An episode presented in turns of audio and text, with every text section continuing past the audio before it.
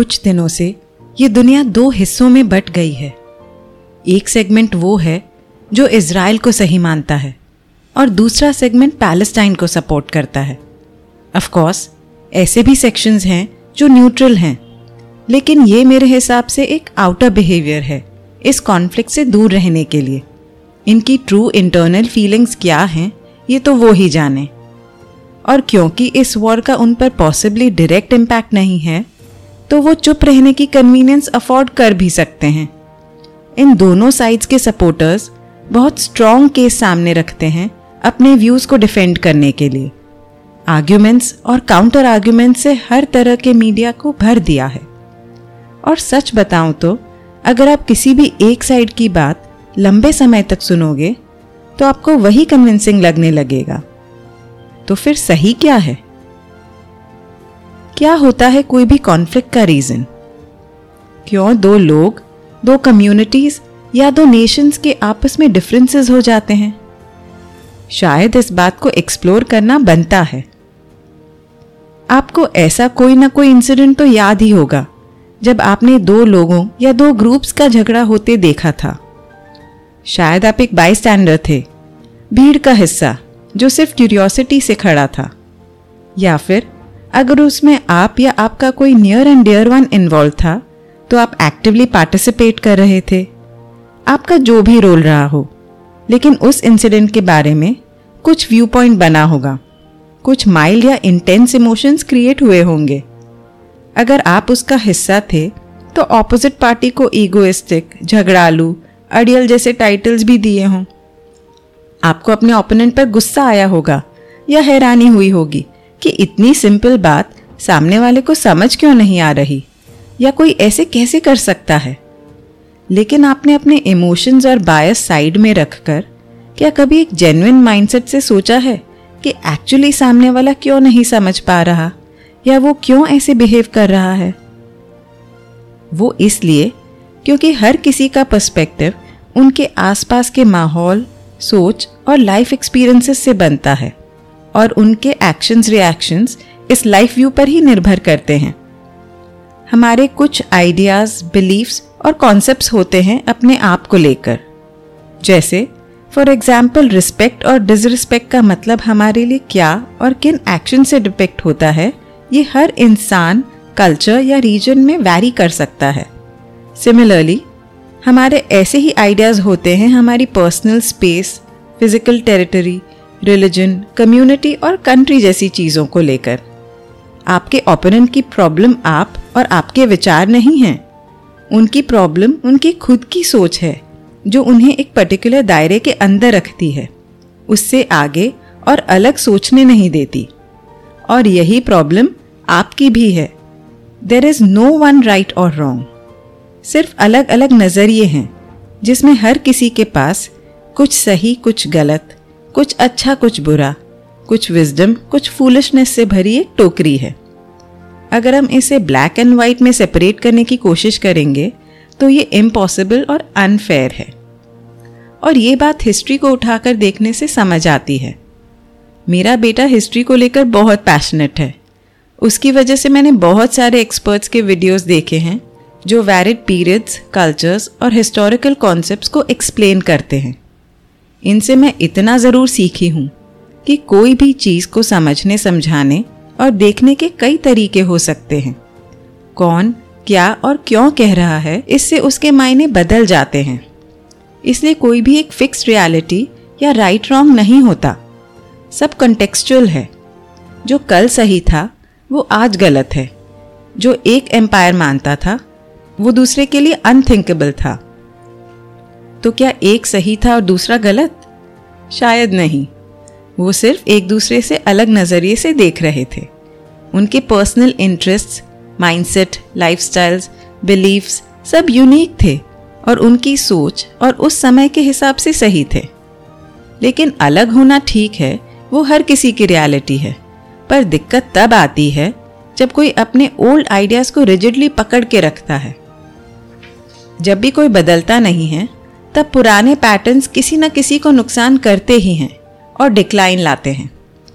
History में जिया नहीं जाता, उससे सीखकर आगे बढ़ा जाता है, ताकि आज को बेहतर बना सकें और कल की मज़बूत नींव रख सकें। ह्यूमन लाइफ एक डायनामिक प्रोसेस है, जो ever evolving ever changing ever growing रहनी चाहिए। अगर हम अपने पुराने फेमिलियर नज़रिए से ही बंधे रहेंगे तो किसी इंसान या सिचुएशन के उनके तरफ़ के ट्रूथ को देख ही नहीं पाएँगे। इसके लिए अपने अंदर एक ओपननेस क्रिएट करनी पड़ती है। हमारे प्रीसेट आइडियाज़ और उनके जो भी एसोसिएशंस हों, चाहे prestige wealth age race status या सोशल कॉन्टेक्ट से हों, इन्हें मिटाकर पुरानी जजमेंटलिज्म से बाहर आना पड़ता है। जब एक अनबायस्ड प्योर नज़र से हम देखने लगते हैं तब हम डिफरेंसेस से आगे बढ़ पाते हैं। अच्छा अब कॉन्फ्लिक्ट्स को एक इमोशनल एस्पेक्ट से भी समझते हैं। अगर हम कोई भी इशू के बारे में स्ट्रांगली फील करते हैं, उसमें हमें इनजस्टिस नज़र आती है तो उसके लिए गुस्सा, रोष और हेट्रेड क्रिएट करना हमारी फ़र्स्ट चॉइस बन जाती है। But is the first choice really the best choice कोई भी इमीडिएट रिएक्शन ज़्यादातर हमारे लिम्बिक सिस्टम या इमोशनल ब्रेन से आता है, जो हमारी एंशंट एनिमल ब्रेन है। एनिमल माइंड दो ही चीज़ें समझता है डिफेंड और अटैक उसका काम है हमें ज़िंदा रखना। फ़िज़िकल डेंजर में ये बात समझ आती है कि अपने आप को प्रोटेक्ट करना हमारी प्रायोरिटी होती है। लेकिन अगर हम पर कोई फ़िज़िकल हमला नहीं हो रहा है तो कोई भी आर्ग्यूमेंट में किस चीज़ को डिफेंड या अटैक कर रहा है हमारा माइंड हमारी फ़िज़िकल दुनिया ही की तरह, हमने तिनका तिनका जोड़कर जो अपनी मेंटल दुनिया बनाई है, ये उसे प्रोटेक्ट कर रहा है। अगर कोई बड़ा बिलीफ या वैल्यू खतरे में होता है तो हम इनसिक्योर फील करते हैं और हमें सेफ़ रखने के लिए माइंड अटैक या डिफेंड मोड में आ जाता है। हम अपने चैलेंजर या चैलेंजिंग सिचुएशन से वर्बल या फ़िज़िकल कॉन्फ्लिक्ट में एंगेज हो जाते हैं। इसलिए कई बार कोई इशू में डायरेक्टली इन्वॉल्व ना होकर भी हम उसके लिए लड़ने लगते हैं। तो क्या कॉन्फ्लिक्ट से डील करने के लिए इससे बेटर ऑप्शन कुछ हो सकता है? मैं कहूँगी, बिल्कुल हो सकता है। अगर रिएक्ट करना हमारे लिम्बिक ब्रेन का काम है तो सोच के एनालाइज करके कॉन्शियसली अपने वर्ड्स और एक्शंस चूज़ करना, ये हमारे थिंकिंग ब्रेन या प्री फ्रंटल कॉटेक्स का काम है। लॉजिक और रीजनिंग का पावर ऐसे गिफ्ट्स हैं जो किसी एनिमल के पास नहीं सिर्फ़ ह्यूमंस को एवोल्यूशन के थ्रू मिले हैं। बस हम इनका लिमिटेड और कई बार रॉन्ग यूज़ करते हैं।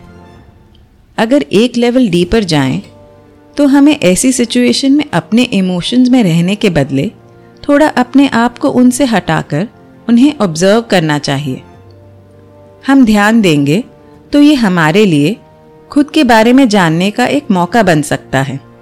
हम सोचते हैं कि किसी ने मुझे इरिटेट किया, मेरे साथ गलत किया।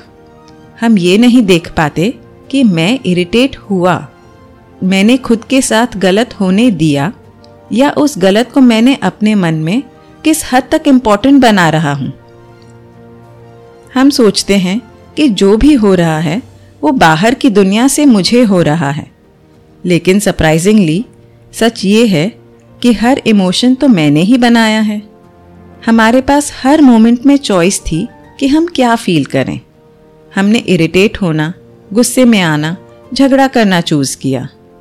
तो इंपॉर्टेंट ये है कि हम जानने की कोशिश करें कि हम ऐसे इमोशंस क्यों बना रहे हैं। ये मुझे अपने बारे में क्या बता रहा है?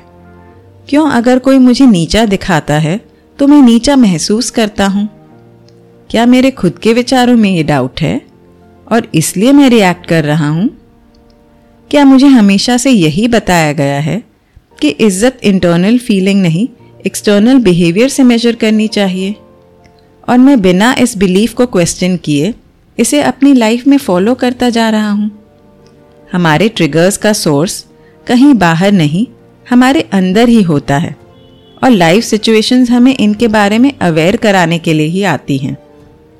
सच यही है कि life is not happening to me life is happening from me and for me लेकिन कई प्रॉब्लम्स इतनी कॉम्प्लेक्स पेनफुल या लॉजिक डिफाइंग होती है कि सिर्फ़ रीजनिंग अप्लाई करना मुश्किल हो जाता है। तो ऐसी कॉन्फ्लिक्ट्स के लिए क्या उपाय हो सकता है? मेरे एक्सपीरियंस में इसका रास्ता दिल से होकर जाता है। जो काम दिमाग नहीं कर सकता वो एक ब्लड पंपिंग ऑर्गन कैसे करेगा?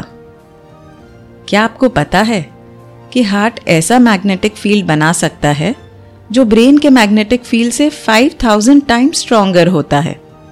And what does this mean इसका मतलब है कि जब हम अपने हार्ट के वाइब्रेशंस रेज करते हैं, तब उसके पावर से हम कोई भी गुत्थी सुलझा सकते हैं। और हार्ट के वाइब्रेशंस रेज होते हैं लिटरली हार्ट एक्सपेंशन या दिल को बड़ा करने से। जब हमारे दिल में इतनी जगह बन जाती है कि इसमें हमें परेशान करने वाले, हमसे अलग दिखने और सोचने वाले हर कोई समा सके, तब हमारा हार्ट एक्सपैंड होने लगता है। इंटेलिजेंस से भी बड़ा सुपर पावर है love. Over a period of time मैंने एक बात अपना ली है। जब कोई मेरे साथ कुछ गलत करता है तब झूठ नहीं बोलूँगी। मुझे एक बार बुरा लगता है। लेकिन फिर मेरा माइंड हार्ट थॉट्स इमोशंस सब उस इंसान को महसूस करने में लग जाते हैं। मैं वही इशू को उनके एंगल से देखने की कोशिश करती हूँ। मेरे मन में ख्याल आता है कि उस इंसान को क्या दर्द, क्या तकलीफ़ होगी जो उसने ऐसा किया होगा। मेरी मेंटर कहती हैं हर्ट पीपल हर्ट पीपल। जो खुद दर्द में है, वही औरों को दर्द देता है। और जब हम खुद के दर्द से ऊपर उठकर दूसरों का दर्द देखने लगते हैं, तब उनके लिए प्यार जाग जाता है। इससे मुझे एक इंसिडेंट याद आ रहा है। कुछ साल पहले हम एक फैमिली ट्रिप पर टर्की गए थे। उन दिनों इस्तानबुल में काफ़ी सीरियन रिफ्यूजीज़ का इन्फ्लक्स हुआ था, जिसके वजह से क्राइम बहुत बढ़ गया था। और ऐसे ही एक रेफ्यूजी कैब ड्राइवर के साथ हमारा इंसिडेंट हुआ। जब हमने उस कैब ड्राइवर को कुछ मनमानी और चीटिंग के लिए रोका तो उसने मेरी मम्मी पर गुस्से में चिल्लाते हुए थूक दिया। उस इंसिडेंट ने हम सबको हिला दिया था। हम बहुत गुस्से में भी थे और उस आदमी के अगेंस्ट कंप्लेन फ़ाइल करते करते रह गए। लेकिन आज जब मैं सोचती हूँ तो उस आदमी के लिए मेरे मन में अंडरस्टैंडिंग और गुड विशेस के अलावा कुछ नहीं। वॉर से किसी का भला नहीं होता। कोई एक साइड जीत भी जाए तो भी ह्यूमैनिटी की हर तरफ़ से हार ही होती है। There is always collateral damage आसान नहीं होता अपनी बसी हुई दुनिया को उजड़ते देखना। एक पल में आपकी आइडेंटिटी आपकी दुनिया, आपके सपने, सब चकना चूर हो जाते हैं। आपका सेफ़ हेवन टूटकर बिखर जाता है। और इसलिए the world needs to make love not war हर इंसान कोई ना कोई छोटी बड़ी इंटरनल या एक्सटर्नल वॉर से जूझ रहा है। उन्हें आपकी नफरत नहीं, प्यार की ज़रूरत है। अंडरस्टैंडिंग और एक्सेप्टेंस की भूख है। हर वॉर का सोल्यूशन लव से ही मिल सकता है। प्रॉब्लम एक इंसान की हो या पूरे देश की। अपने इंटरेस्ट को प्रोटेक्ट करते हुए दूसरों के दर्द को भी समझना यही इंसानियत है। अगर आप डायरेक्टली कोई वॉर के पीड़ितों को सपोर्ट नहीं कर सकते तो कोई बात नहीं। इसके लिए आप भी ग्रुप्स बनाकर अनहेल्दी आर्ग्यूमेंट्स करोगे तो इससे किसी का भला नहीं होगा। हर इवेंट चाहे आपको डायरेक्टली अफेक्ट करता हो या इनडायरेक्टली आपके रेडार में आया हो, वो आपके लिए एक अपॉर्चुनिटी है। अगर आपको लगता है कि दुनिया में कुछ गलत हो रहा है तो इसके लिए चिल्लाने के बदले आप कुछ सही हेल्प करो अपने आसपास किसी को। हमारे एक्शंस कोई बहुत बड़े स्केल पर होने ज़रूरी नहीं। एक स्माइल किसी को माफ़ कर देना, किसी को अच्छा महसूस कराना, ये भी उतने ही नोबल हैं। इंसान को चेंज करने के बदले जो इमोशन दुनिया में दिख रहा है, उसको चेंज करना ज़रूरी है। एक हार्वर्ड के प्रोफेसर डॉक्टर आथर ब्रुक्स को मैं सुन रही थी। उन्होंने कहा कि मदर नेचर ने हमें ऐसा डिज़ाइन किया है कि हमारी ग्रोथ तब सबसे ज़्यादा होती है जब हम दूसरों को अपनी लाइफ में इंक्लूड करते हैं, उनके बारे में सोचते हैं और दूसरों के भले के लिए अपने आप को भी कुर्बान कर सकते हैं।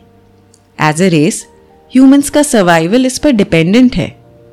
काइंडनेस कंपैशन एम्पथी ये ऐसे बीज हैं जो दुनिया को तो पेड़ की छाव देते ही हैं, लेकिन उगाने वाले को भी ढेर सारे फल दे जाते हैं।